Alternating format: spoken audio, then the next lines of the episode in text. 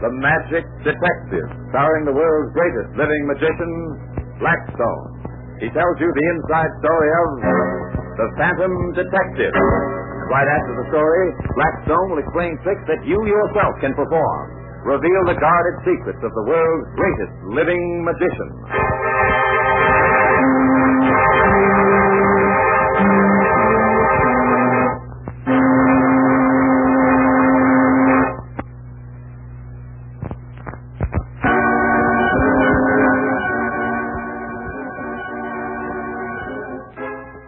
And now, stand by for Blackstone, the Magic Detective. Ellen, lend me that uh, turban you besitch to wear it, will you? Well, if you promise not to ruin it for me. Not so sure I trust you with my hat. Last time I let you play six with us, you got everything but the kitchen sink out of it. Well, I promise I won't hurt your precious hat. Not that it wouldn't please me if you wrecked it. Hello, Oh, that's a fine way to talk. Me, I just plain don't like dirty. I think you made that fairly obvious by this time. Well, anyway, here's the hat, Blackstone. Do your worst with it. Thank you. I put this hat down on the floor like this, and I say a few magic words. Magiciarum. Magiciarum. Then I wave my hands back and forth over the hat like this, and presto, straight stop. The hat's moving all around the floor. Well, look at the darn thing. I'm looking. Well, do you know how he does this? It's the uncanniest thing I've ever seen. I think I get a hunch. It's the same principle as the thing that happened in Mountain City, isn't it, Blackstone? You're on the right track, Oda. Well, I'm not on any track at all. You usually ain't. Tell me, how do you make my nice new derby travel around like a snail shell, complete with snails? That's what your hats always remind me of. Nails. We'll ignore that track, won't we, Helen? well, Mountain City was an old mining town that had been deserted for years. There had been gold there once, a little gold, but the mine had been too expensive to work. So, gradually, the town was deserted. The shacks fell to ruin, and there was no one there but the bats in the forest, gradually taking back the land that had once belonged to it. Then, one day, the mine started to be worked again, but not for gold, for new riches, for tungsten. Rhoda and I were scheduled to play the town. I was sitting in my room at the one hotel when Rhoda knocked on the door. Come in. Oh, what a town. How was the stage? Well, the local yokels may call it a stage, but I don't. Why, you could no more do one of your illusions on that stage than fly out the window. Need for the big cities after this. And you've got to remember, Rhoda, that just a few months ago, this was an honest to Pete ghost town. Nobody lived here. Well, for all of me, nobody lives here now. Did you hear that door creak when I just opened it? Listen. Listen to that door. And they call this a hotel. Oh, oh, there goes Flippo. Oh, catch him. No, wait a minute. I'll get I'm him. over here. Here they go. Here they go. I got him. Ah, good, good. Oh, he's beaten his way out of that backward chair. Oh, the darn rabbit. He's the worst one we ever had. You can't keep him penned up for love and the money. Well, let him play around the room while we get the stuff ready to take over to the theater. Well, you're not going to take much, are you? There just isn't room on that crumbling old stage for more than you and a deck of cards. And I'm not even sure about getting you on. I'm beginning to think you aren't too fond of Mountain City, the beautiful. I should say I'm not. Tell me, Blackstone, what on earth are we doing in this hole? It's not like you to play a town as small as this. Well, I'll tell you, Rhoda. It seems there's a saboteur loose in this country named Shondorf. The FBI has reason to suspect that he's out here near these new tungsten mines. Are we working for the FBI now? No, but Jerry Thornton is. You you mean when you were assisting on the show? That's right. We're here to cover for him. Well, I'll be darned. On? That's probably him now. Hello? Oh, hello, Jerry. Why, why certainly we can get along without you at the matinee. Uh, from what Rhoda says about the theater, there wouldn't be room for you anyway. I hope you really have got to leave, Jerry. That Shondorf should be behind bars. Uh, good luck, my boy. Yes, that was Jerry. He's got a lead on Shondorf down at the mine. I told him we wouldn't need him at the matinee. Not at the matinee nor at the evening show. There just isn't room for him. Well, come on. We'd better get some stuff together to take down there. All right. We'll just use the smaller tax. Uh, take that uh, vanishing lamp and the big Mhm. vase and uh, Well, what about Flippo? the rabbit. Uh-huh. Oh, we'll have to use him. A magic act is no good without at least one rabbit trick. Well, I'd better leave him here and come back for him just before the show goes on, or he'll get out and race all over the place. Okay. Uh, shut him in a closet. There you are, Flippo, all safe in a nice black closet. Now, for goodness sake, stay there. Are you uh, ready, Rhoda? It's Mm-hmm. almost matinee time. And it's... Stay where you are. I beg your pardon? I said stay where you are, Mr. Blackstone. But you can't order up. I'm sorry. And perhaps a son will make you obey. Who are you? You do not know me, but I know you well. And I know your so-called assistant, too.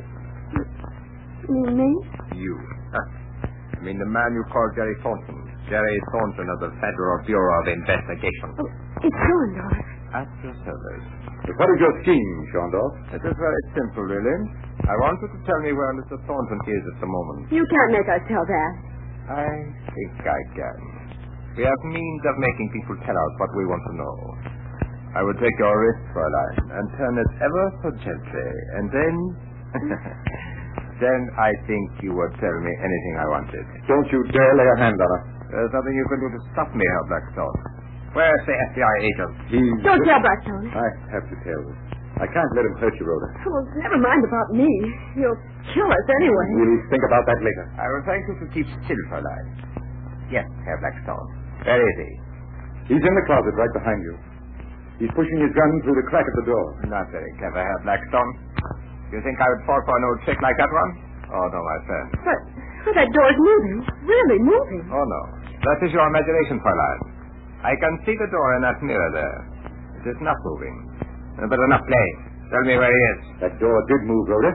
It's opening. Come out, Jerry. Come out, Parley. I see you, Thornton. I see you there in the closet. Quick, here's the gas lamp. I've got the bars. Oh, we, we've got him. He's unconscious. Yeah, but, but Jerry. It's not Jerry. No, Rhoda. He shot my hat and coat.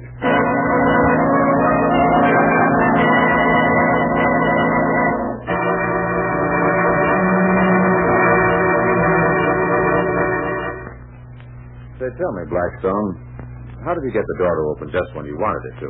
Have you forgotten Flippo and his happy uh, tendencies? Oh, you know, to break out of anything he's penned up in. You mean Flippo opened the door with his itty bitty nose? Alan wants to play. I guess, Ah, yes, he does. Well, anyway, Schondorf shot at my hat and coat that were hanging in the closet. He never thought to look at the floor where there was a small white rabbit. Ah, now I'm beginning to understand how you made my hat camp across the floor. Was Flippo under it, trying to nose his way out of there, too? That's right. one thing, uh, one thing I don't get. Well, what's that? How did you get the rabbit into my hat without my seeing you do it? That's the magician's secret, Alan.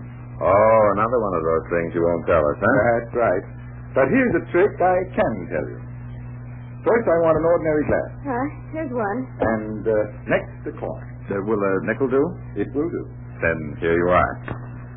Anything else, Blackstone? Yes, a dollar bill, which I shall personally supply. Glad you're supplying it. now, watch our problem unfold. We're watching. First, I lay the dollar bill on the table.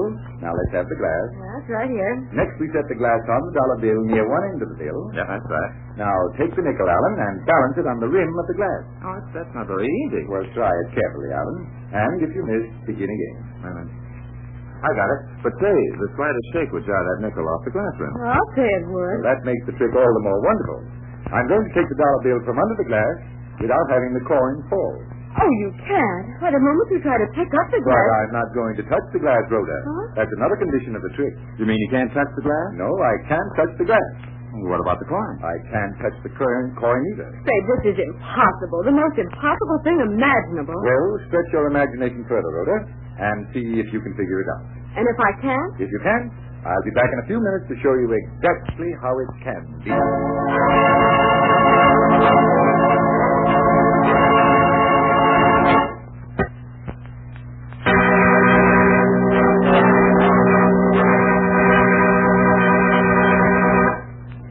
All right, Rhoda.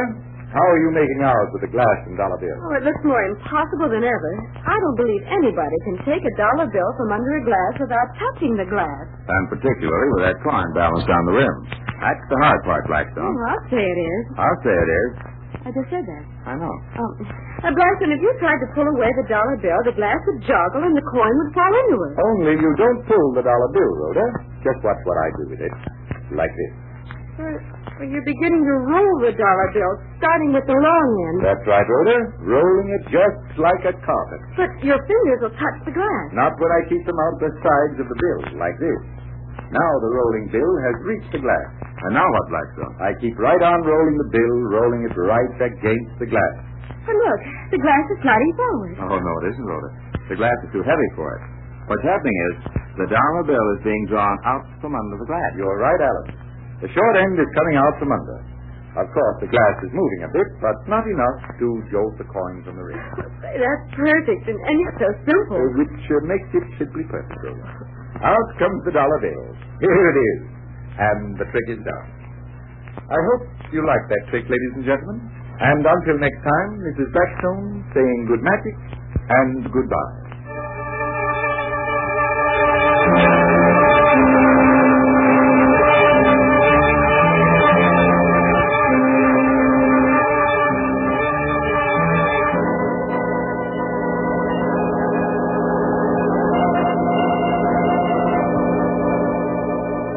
Be with us next time when the world's greatest living magician, Blackstone, tells the story of the riddle of the seven zombies and explains more tricks that you yourself can perform. Listen in again to Blackstone, the world's greatest living magician.